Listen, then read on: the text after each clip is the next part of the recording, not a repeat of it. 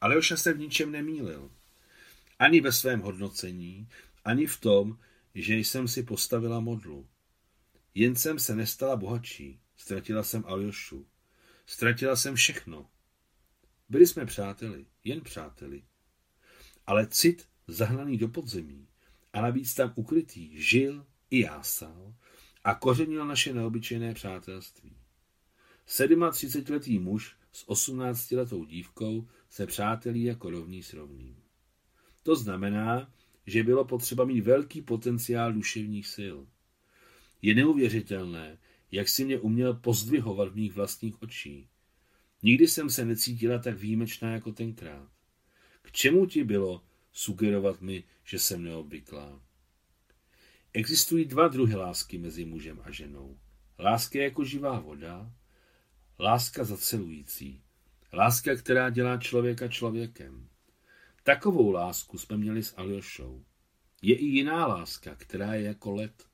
Láska je šláme lidské charaktery a rošlapává důstojnost. Budíš prokletá. V Aljošově pokoji nad postelí vysela vaše stará fotografie. Tvá a Tatiany Sergejevny. Byli jste na ní úplně mladí. Když jsem zůstala v pokoji sama, zamykala jsem dveře na klíč, kousky papíru jsem zakrývala podobizmu Tatiany Sergejevny a, zůstávajíc s tebou sama, s žíznivou zvědavostí jsem ti hleděla do očí, hledajíc odpověď, proč se do nich bojím dívat naživo. V mé nepřítomnosti si byl teď k Tatiáně Sergejevně velmi něžný. Pořád si mi vykal, byl milý, zdrženlivý a pozorný. A najednou tu byl ze strany Tatiany Sergejevny ten neskrotný poryv žádlivosti, její podezíravost, ostrá bodnutí. Jazyk měla ostřejší než břitva. Zlobil ses, pobuřoval na Tatianou Sergejevnou za to, že ztratila zdravý rozum, že se k tobě začala chovat jako obyčejná stará. Evidentně si ji ve své době také sugeroval, že je neobyčejná. My, ženy a vůbec všichni smrtelníci, jsme toho velmi lační. Člověku je příjemné, když se mu snaží namluvit, že je lepší, chytřejší a čistší než ostatní. Tatiana Sergejevna byla vzdělaný a chytrý člověk. Milovala tě, ale byla zkrátka především žena. A ty si hrál s námi oběma prohnanou hru, která lechtala tvoje nervy. Možná ti křivdím a ty ses opravdu trápil a trpěl. Nikdy jsem se v tobě nemohla úplně vyznat a čím méně jsem ti rozuměla, tím silněji jsem k tobě nula. Směšné, co? Ale vším, co se tenkrát stalo, já jsem byla vina. Ty si samozřejmě nepamatuješ ten den, když Tatiana Sergejevna přišla dříve než obvykle. Viděla jsem, že chce s tebou zůstat sama a odešla jsem do Aljošova pokoje. Vyrvala jsem ze sešitu list a zalepila na vaší společné fotografii její podobiznu. Překážela mi. Nechtěla jsem, aby viděla, jak se na tebe dívám. A tak, když zmizela, zalepená bílým papírem, mi začalo být veselo. Mohla jsem ti říkat, co jsem chtěla. Mohla jsem se usmívat, jak jsem chtěla. Mohla bych tě dokonce líbat, ale tenkrát jsem to nedělala. Byla jsem příliš cnostná, aby dokonce i políbila tvoji podobiznu. Bože, že mi není hamba mluvit o cnosti, když všechno, co bylo, bylo. Nebudu se dále rozptilovat. Jen fakta svědčí o tom, že to byla tvá oblíbená záliba. Zalepila jsem Tatianu Sergejevnu papírem a začala s tebou rozmlouvat a ty se zbavil tím, když ona zaklepala, otevřela jsem dveře a zapomněla sundat ten nešťastný papír. Čteš si nahlas verše, Rizonko? Znala moji lásku k poezii a občas mě nutila číst nahlas prostě proto, aby mě potěšila. Sama, podle mě, neměla verše ráda. Poslám mě za tebou Nikolaj Artemovič. Pojď si s námi sednout. Najednou se otočila a uviděla fotografii. Tatiana Sergejevna došla přímo k posteli a začala si podrobně prohlížet moji podobiznu. Voda, kterou jsem list namočila, ještě nevyschla. Bylo jasné, že to bylo udělané nedávno. Tatiana Sergejevna se rukou dotkla papíru, potom ho sundala, prohlédla ze všech stran a opět přilepila a svoji podobiznu zakryla. Kvůli čemu, Lízo? Zeptala se svým obvyklým šedním hlasem. Ona očividně ještě nemohla, nechtěla věřit. Stála jsem a klopila oči. Ach, vy jste Nikolaj Artemovičovi recitovala verše a nechtěla jste, abych to slyšela? Zasmála se Tatiana, jako by práskla bičem. No, nebudu překážet. A odešla. Dveře se ještě dlouho a naříkavě třásly. Kdybych ti recitovala nahlas, s tím by se bylo možné smířit, odpustit. Ubohá, ubohá Tatiana Sergejevna. Muselo se to stát. To je výsměch, že v Aljošové pokoji navždy ztratila svůj klid. Nevím, co se tenkrát mezi vámi stalo. Myslím, že jsi zase uvěřil v její mimořádnost tom, že není taková jako všechny. Není potřeba upadat do žádlivosti, že šlechetnost je nejvyšší cnost, no a ještě v této podobě. Ano, od blízkých si potřeboval nejvyšší ušlechtilost.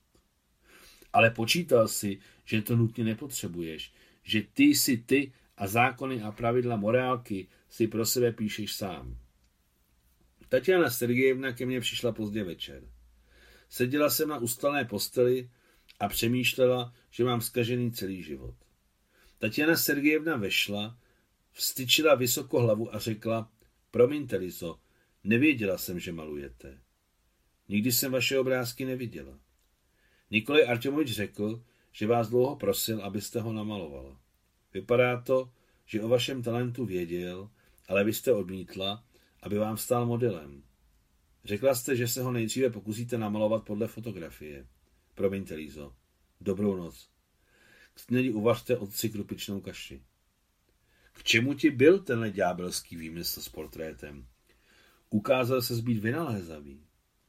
Ale já jsem ti všechno pokazila. Tatiana Sergejevno, neumím kreslit. Jen jsem si prolížela oči Nikole Artomoviče. Nemohu poznat, jaké je má, řekla jsem. Oči? K čemu vám jsou, Lizo? Ale Tatiana Sergejevna se hned ovládla. Neostýchejte se, prosím, malujte.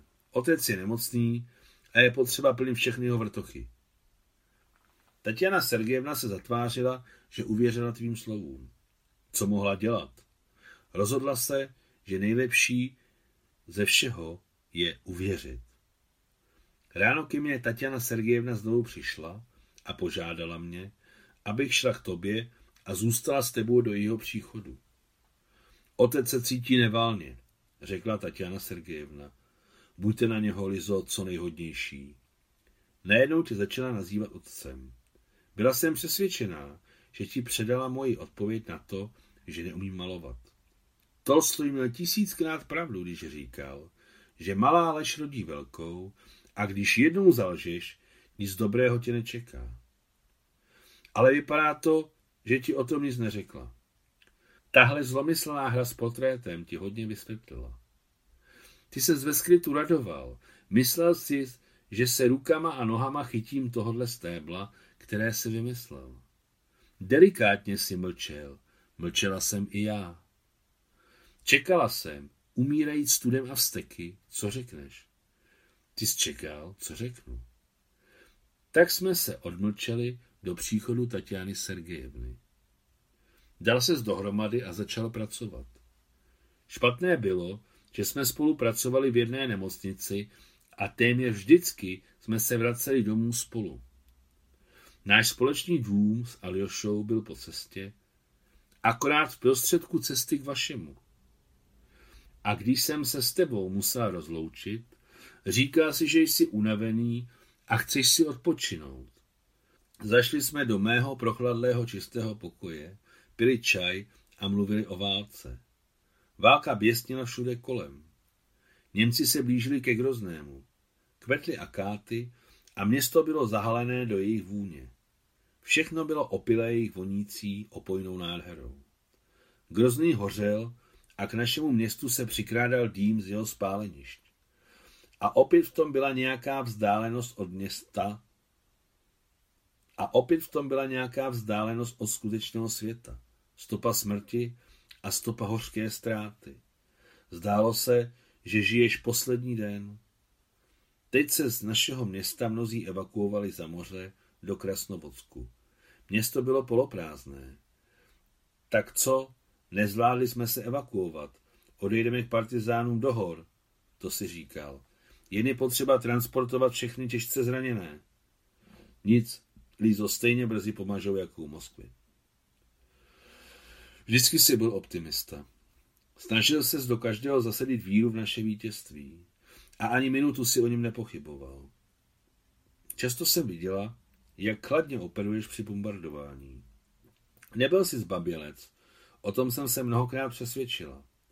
Pokud by se dostal do bojové situace, určitě bys byl odvážný voják. Ten den, od které, ten den, o kterém teď chci napsat, jsi jako vždy zašel ke mně odpočinout. Seděla jsem doma, čekala, než se svaří čaj a četla Ehrenbergův článek o Stalingradu. Vešel si a když si u mě v rukou uviděl noviny s Ehrenburgovým článkem, začal si číst. Jeho články byly v té době jakoby zjevením, douškem vody a vzduchu. Kdybych toho člověka někdy potkala, poklonila bych se mu za všechny až k zemi. Za slzy, za radost, hněv, naději, za krev a dobré srdce, ze kterých byly jeho články utkány. Každé jeho slovo bylo živé, dýchalo, plakalo, zpívalo, smálo se a volalo. Všichni potřebovali víru, bez které nelze žít.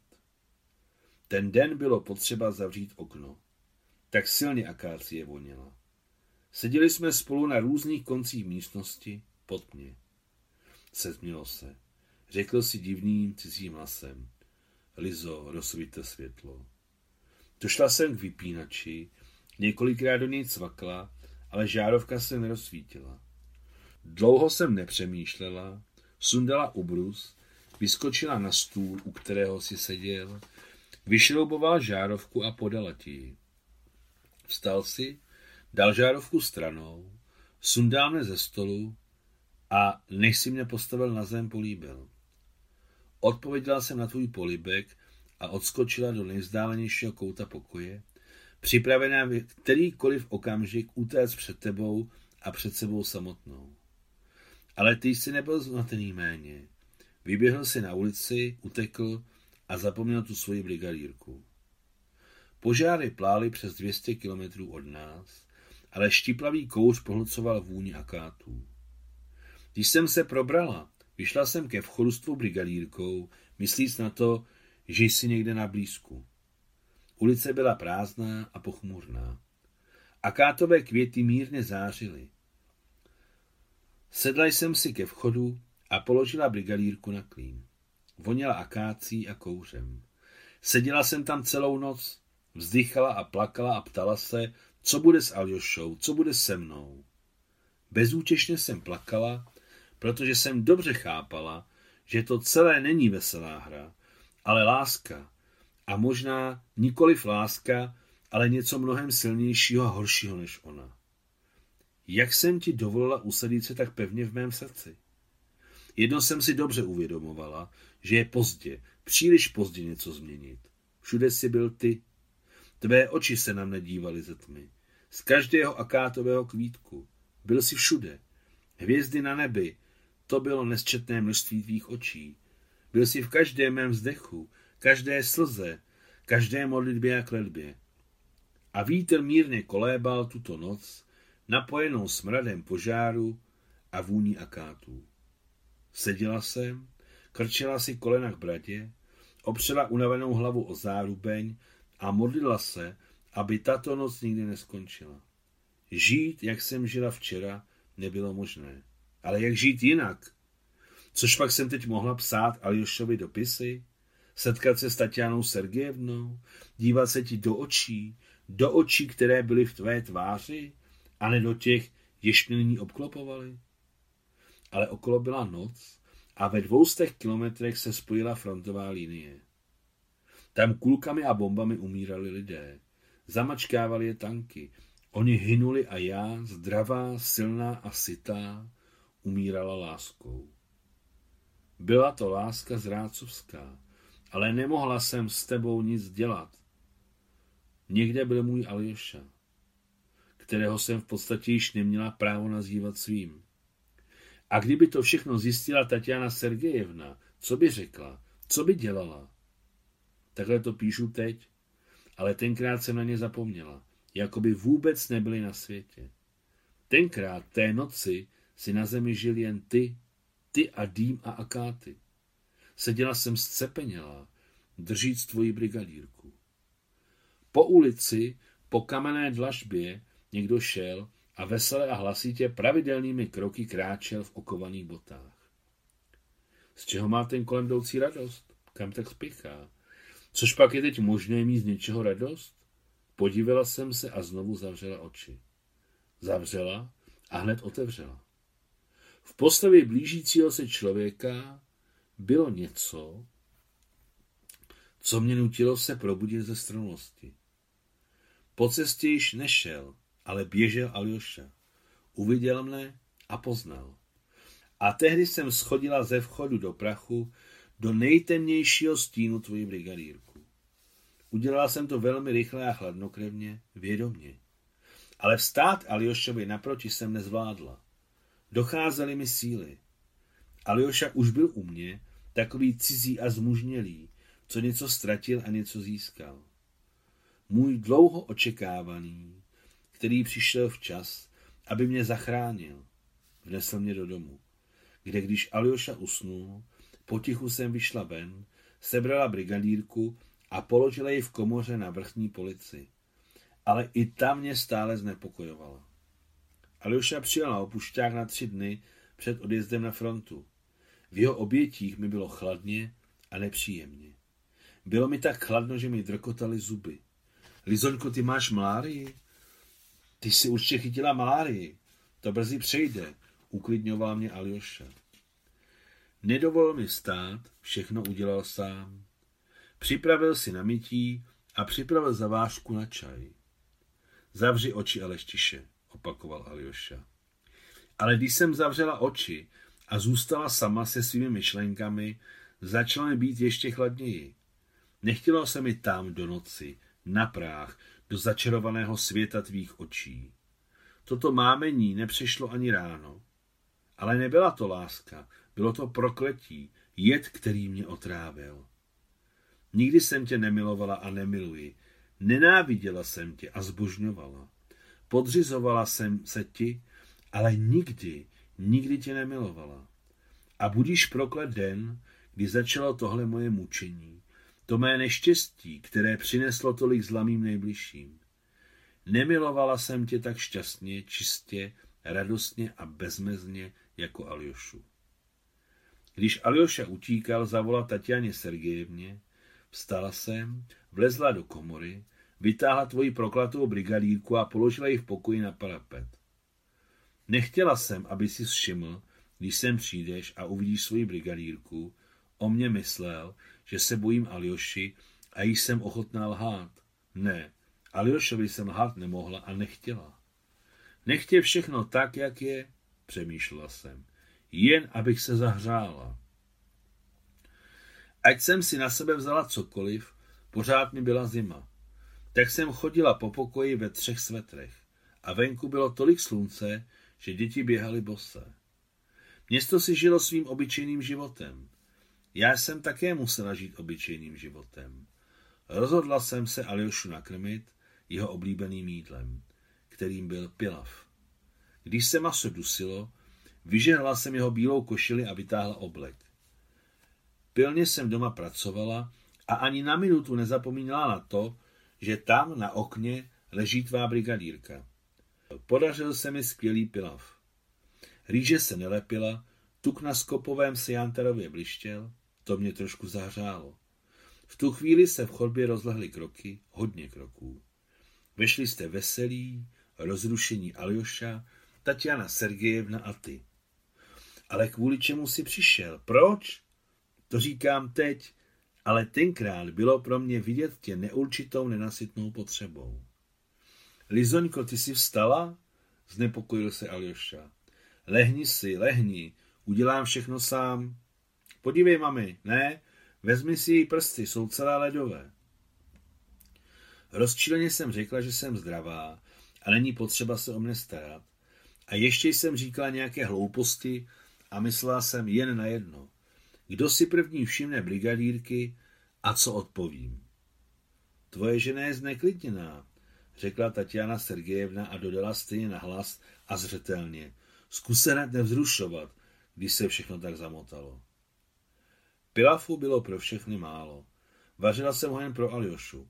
Propláchla jsem ještě rýži, která mi zůstala v sáčku a vysypala ji do téměř hotového pilafu. A náhle jsem si uvědomila, co jsem to provedla. Nic, zatím připravím na stůl, on dojde, zamyslela jsem se. Ale pilaf stejně nedošel.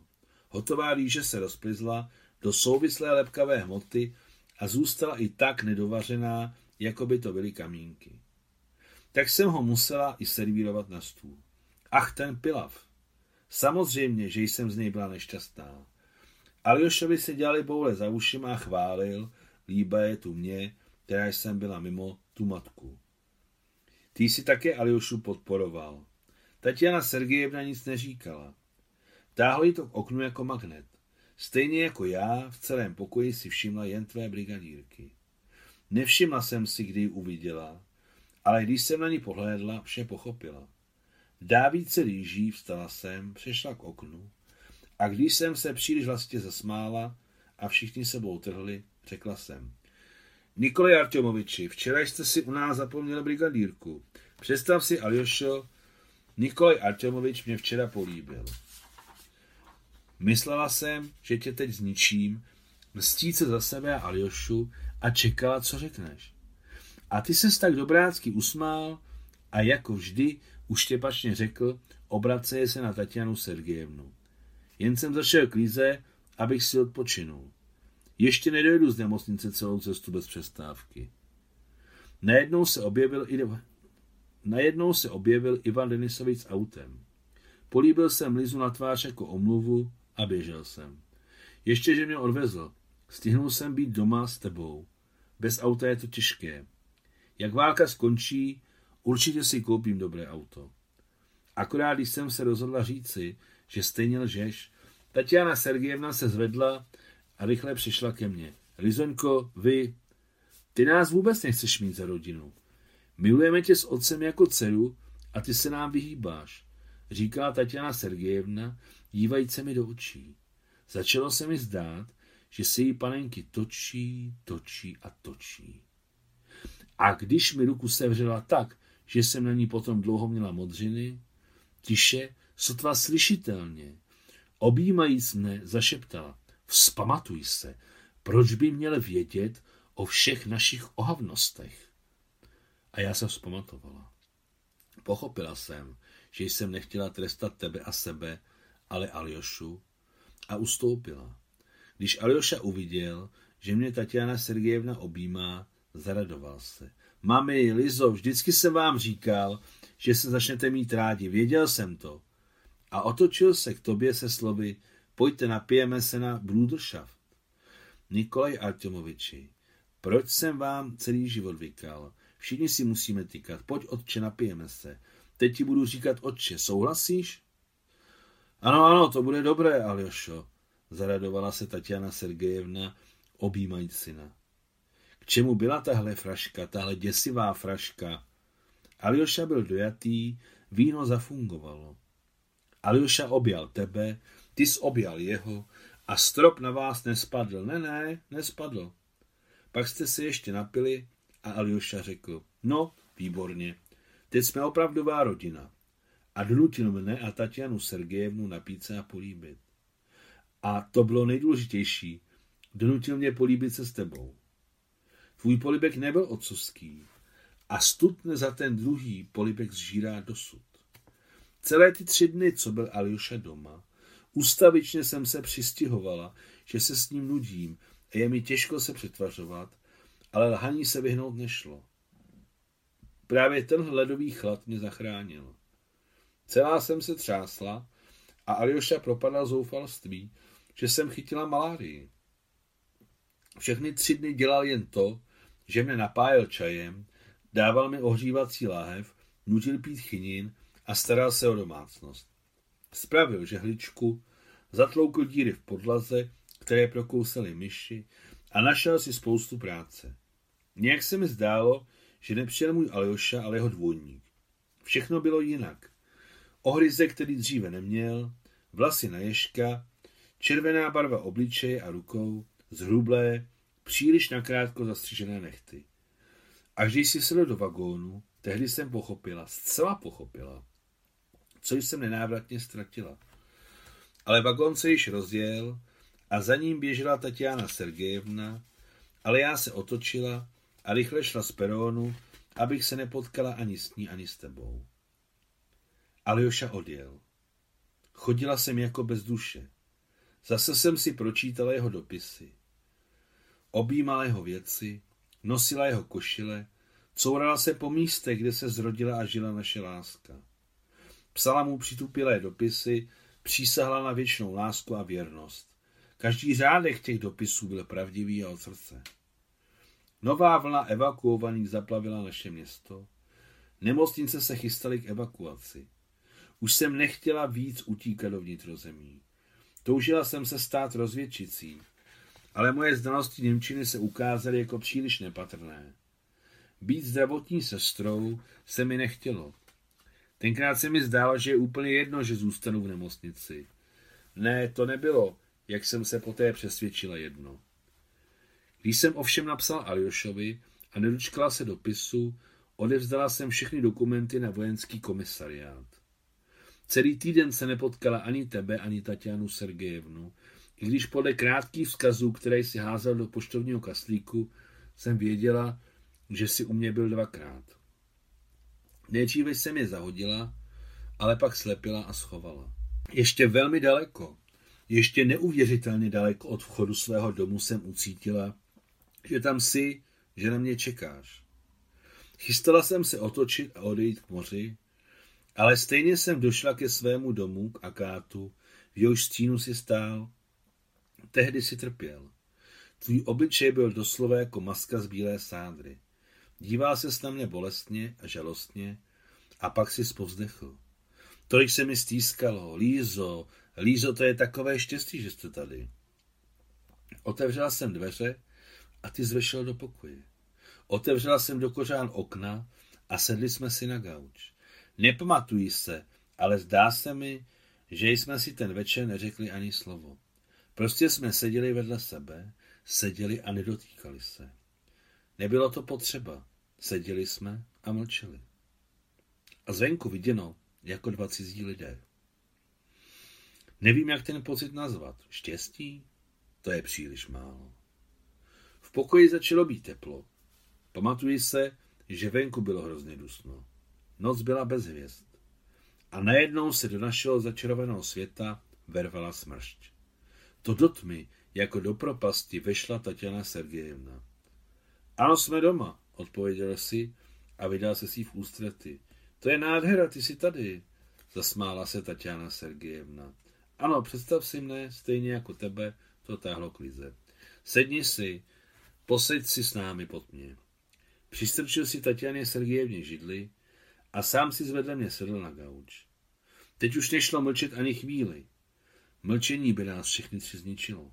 A ty si mluvil, mluvil a mluvil a Tatiana se... Eh, a ty si mluvil, mluvil a mluvil a Tatiana Sergejevna se smála každému tvému vtipu a často mimo. Měla jsem husí kůži po celém těle. Poté, co se zvedl, vstala také Tatiana Sergejevna a mlčky, jako by v místnosti nebyla, vyrazila ke vchodu. Zůstal si v pokoji. Přizvednul mě z gauče, pevně si mě objal a políbil. Byla jsem ti za ten políbil vděčná. Bylo v něm cosi odvážného a hrdého. Zůstala jsem ve svém pokoji sama. Ale necítila jsem se osamocená. Klidně jsi odešel, drže za rámě Tatianu Sergejevnu, ale pro mě odešel tvůj strohý stín bez duše, který, o tom jsem přesvědčená, jí přednášel mravní poučení o ušlechtilosti. Přicházel si teď ke mně každý den, nelíbali jsme se, neobjímali.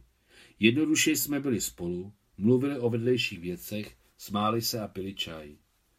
Četl si mi svoji doktorantskou dizertaci a radil se se mnou tak, jako bych byl odborným vedoucím nebo rovnoceným kolegou. Často s námi byla Tatiana Sergejevna, ale ona nám, a to bylo divné, v ničem nepřekážela. Samozřejmě, že bez ní bylo líp, ale pokud byla na blízku, lehce jsme se s ní směřovali. Teď jsem často přemýšlela o tom, jaká nesnesitelná muka prožívala Tatiana Sergejevna. Vždyť byla citlivá, chytrá žena, mnohem chytřejší než já a milovala tě. To znamená, že všechno viděla a všechno chápala lépe než my dva. Poté si opět onemocněl. V té době si byl nemocný často. Onemocněl si a Tatiana Sergejevna přišla za mnou a poprosila mne, abych šla s ní k tobě. Nechtěl si jíst, nechtěl si brát léky do té doby, dokud tě neuvidíš. Ona sama mi o tom řekla jako o něčem zcela opodstatněném. Všimla jsem si, že když si onemocnil, přestala na mne žádlit. A vše opět začínalo znova. V noci služba v nemocnici a přes den u tvé postele. A když jsem si tím, že jsem dostal od Aljoši... A když jsem si tím, že jsem dostal od Aljoši dopis, uvědomovala, dívajíce na všechno, co se mi děje, a vydržela několik dní osamění, přišla jako vysvobození Tatiana Sergejevna a prosila mě, Lízo, ale... Lízo, vy přece nechcete, aby umřel hlady. My jsme obě zdravé, ale on je nemocen. A já šla, pádila k vám. A Tatiana Sergejevna, držíc pevně moji ruku, mi sotva strčila. Tak uběhlo třicet dní, celý měsíc. S Tatianou Sergejevnou jsme, jako starší sestra z mladší, bojovali s tvojí nemocí. Zapomenuše na sebe, dělali jsme všechno, abychom ulehčili tvému trápení. Během těch dní jsme byli nejbližšími přítelkyněmi. No, a potom se začal uzdravovat a my jsme se znovu stali nepřáteli. Těžce mne nenáviděla. Být se mnou navenek byla v pohodě. Teď o tom ránu. Tatiana Sergejevna byla pozvána někam do jiného města na koncílium. Zapomněla mi nechat peníze, abych tě krmila, a vlastní jsem neměla. Pořád jsem se stydila, že dosud jsem se stydila s tebou o čemkoliv mluvit, co se životních otázek týče. Půjčit jsem si také nikde nemohla. Všichni moji známí byli chudí lidé. U vašich známých se mi půjčovat nechtělo, abych tebe s Tatianou Sergejevnou nějak neskompromitovala. Matka si tenkrát koupila kabát a byla bez peněz, ale za to mi dala praktickou radu. Tatiana Sergejevna tu nechala svoje potravinové lístky a i jeho. Tady je tvoje. Tady jsou peníze. Vykupuj chléb a prodávej ho. On jen chleba a pije čaj, skoro nežere, ty si taky jako lund, tady máš peníze. Dáš ho v obůra levnějš a urvou tě ho i s rukama. A tak jsem to i udělala. Druhý den brzo ráno, když jsem vystála frontu, vykoupila ve stánku chleba a utíkala na trh. Nejdřív jsem se nehrnula k tomu místu, kde se lidé, co kupovali a prodávali bochníky chleba, tlačili. Stála jsem stranou s chlebem zabaleným do novin. A když jsem ho rozbalila, už jsem chtěla odejít, když ke mně přišla žena. Máte chleba? Ano. Tak si ho vezmu. Vyškubla mi balíček, aniž by ho rozbalila, hodila ho do košíku a pak se mě zeptala, kolik stojí. Zamumlala jsem. Kolik dáte? Hej, ty jsi obchodnice. To je dobře, že jsem nerazila na poctivou. To jsou podle všeho dvě kila. Dvě, dvě, potvrdila jsem. Vy s Tatianou Sergejevnou jste dostávali 800 gramů, já 400, co si teď pamatuji. Návem si 65 rublů. Prodávají ho 40 za kilo, ale já víc nemám a ty se, jak je vidět, neurazíš. Jiný by tě natáhnul. Pokračovala upovídaná žena. Později se mi náhodou operovala a poznala mě a ta směšná a smutná epizoda nás dala dohromady. Tenkrát jsem z těch peněz měla radost. Utíkala jsem, koupila trochu ovoce a malý puger hyacintů. Jeho voskové vonící květy si měl tak rád a já to věděla. Koupila jsem kyselé mléko klívanců, které jsem se chystala dělat a utíkala k sobě domů, abych ti připravila snídaní a přinesla ti už hotovou. Nešla jsem do institutu, i když bylo potřeba udělat zápočet. Jaký zápočet, když se ti museli smažit lívance? Smažila jsem a pálila si prsty. Tenkrát jsem byla nešikovné telátko. Poté jsem dala všechno do síťovky a utíkala k vám. Hodně jsem spěchala. Bože, je deset ráno a on ještě nesnídal. Spěchala jsem k tobě. Najednou tu byly vaše schody a dveře. Chtěla jsem odemknout, ale když jsem otevřela, pochopila jsem, že dveře jsou zevnitř na řetěz, což si nikdy čeké na mne neudělal. Potichonku jsem zaklepala, nikdo se neozýval. Zaklepala jsem silněji, zase nic. Když jsem si tenkrát myslela, že jsi usnul, začala jsem se pokoušet odháknout řetěz. Než se mi to povedlo, odřela jsem si celé ruce a myslela, že je budeš líbat. Otevřela jsem dveře a po špičkách vešla do pokoje. Kdo je tam? To jsem já? Rozesmála jsem se, myslíc na to, kolik zázračného tepla teď bude znít tvém hlase. Kdo je to? Zeptal se znovu. Já, Líza. Vypadněte ven. Co? Vypadněte hned ven. Jelikož jsem si myslela, že žertuješ, všechno jsem postavila na kredenc a vešla k tobě do pokoje. Nedělal si legraci. Díval se někam nade mne a zopakoval si. Odejděte. Nikolaj Arčomoviči, odejděte. I hned, hned teď odejděte. Přinesla se vám snídani. Je tam na kredenci. Vemte si tu svou blbou snídani a vypadněte. Otočila jsem se a šla z pokoje. Šla, stále nevěříc, že odcházím navždy. A myslela jsem, že právě teď vykřikneš, Lizo, zastavte se, celé, celé je to žert. Ale ty si mlčel. Došla jsem do jídelny a zastavila se u kredence. Jak jsem měla odejít, aniž jsem tě nakrmila? Vy jste ještě tady? Vypadněte ven, nebo jste hluchá? Slyšela jsem, že si vstal z postele.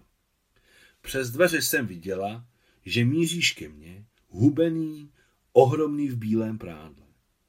Vyšla jsem a zavřela dveře jako svůj život. Ale to by to všechno bylo očividně málo.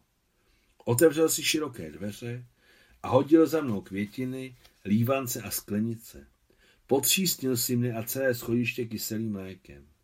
Zvedla jsem puger hyacintů, který mě udeřil do zad. Bylo mi líto je nechat na špinavých schodech a pak jsem vyšla na ulici. To je celé. Jak říkají Japonci, mysli na smrt. Řekla jsem ta poslední tři slova na hlas. A nějak kolem jdoucí, který si myslel, že to říkám jemu, se zeptal. Co? Přemýšlejte o smrti. Očí. O své. Odpověděla jsem mu stejným tónem a mazala domů. Dveře se třásly. Klepali na ně hlasitě pěstí nebo nohama. Adam, který měl problém pochopit, kde je a o co jde, poslouchal, odkud je ten lomos. Moment, hned otevřu, řekl nakonec. Dveře přestaly řinčet. Adam si nedbale připnul protézu. Lízin sešit založil brýlemi na tom místě, kde mu přerušili čtení. Zasunul hluboko pod matraci a šel otevřít dveře. Spíš nebo co? Klepu jako blázen. Byl to Miťka Králík. Co, můžu jít k moři? Všichni kluci jdou, můžu?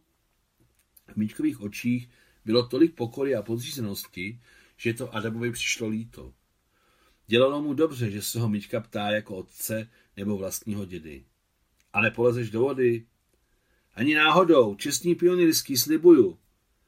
Miťka klepl nechtem palce do zubů a potom si s ním přejel po krku. Slibuju, přísám na smrt svý matky. A kdo tě učí, Argot? Zamračil se Adam. Jsi zloděj nebo co? Co ty víš o smrti? Těch manýrů se zbav, jasný? Jasný, řekl Miťka a klopil oči. Tak můžu jít? Jdi. Dej mi slovo, že nepolezeš do vody a budeš ve čtyři doma. To je rozkaz, jasný? Provedu. Koukej, kdo nedrží slovo, nezaslouží si úctu. Tak to jo, křikl Miťka z vesela a vrhal se přitom ke dveřím. Posečkej, zastavil ho Adam. Vem si chleba a okurky, budeš mít hlad. Bydlíš na Losiční ulici nebo kde? Zeptal se Adam, jako by jen tak mezi řečí, když si Mička uřízl chléb. Ne, v Čapajevově, sedmnáct, tady za rohem. Automaticky odpovídal Mička s pěti okurkami a velkou patkou přitlačený na břicho vyběhl ze dveří. Čert jeden, zamumlal Adam, který se zamičkou usmíval a najednou se zamyslel nad tím, že je, s tím, že je s tím potřeba něco udělat. Nějak se jim to doma zamotalo. Umyl se, oblékl si novou košili, kterou mu darovala Maria a vyšel z domu. Poprvé v letních měsících zamkl strážní domek na zámek. Sebral ho struhly a, když zamykal, dlouho ho nemohl prostrčit ke spetlici na dveřích. Svůj dům zamykal jen v zimě, aby se dveře neotevřely větrem a nevychladla místnost. Ale teď zamkl proto, že se v jeho domě poprvé objevila velká vzácnost. Lízin sešit. Konec 19. kapitoly.